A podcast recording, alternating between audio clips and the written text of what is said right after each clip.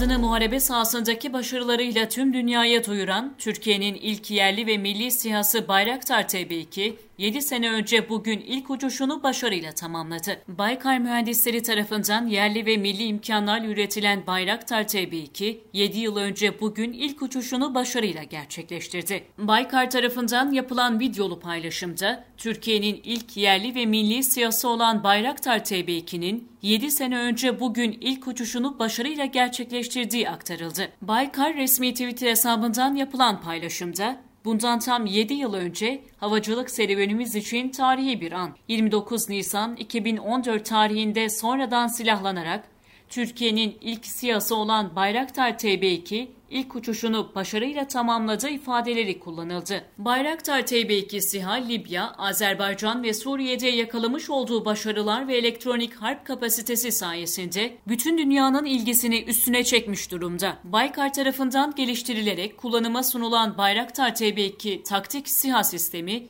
kullanıcıya tüm çözümleri bir arada sunan bütünleşik ağ tabanlı bir sistem mimarisi olarak öne çıkıyor.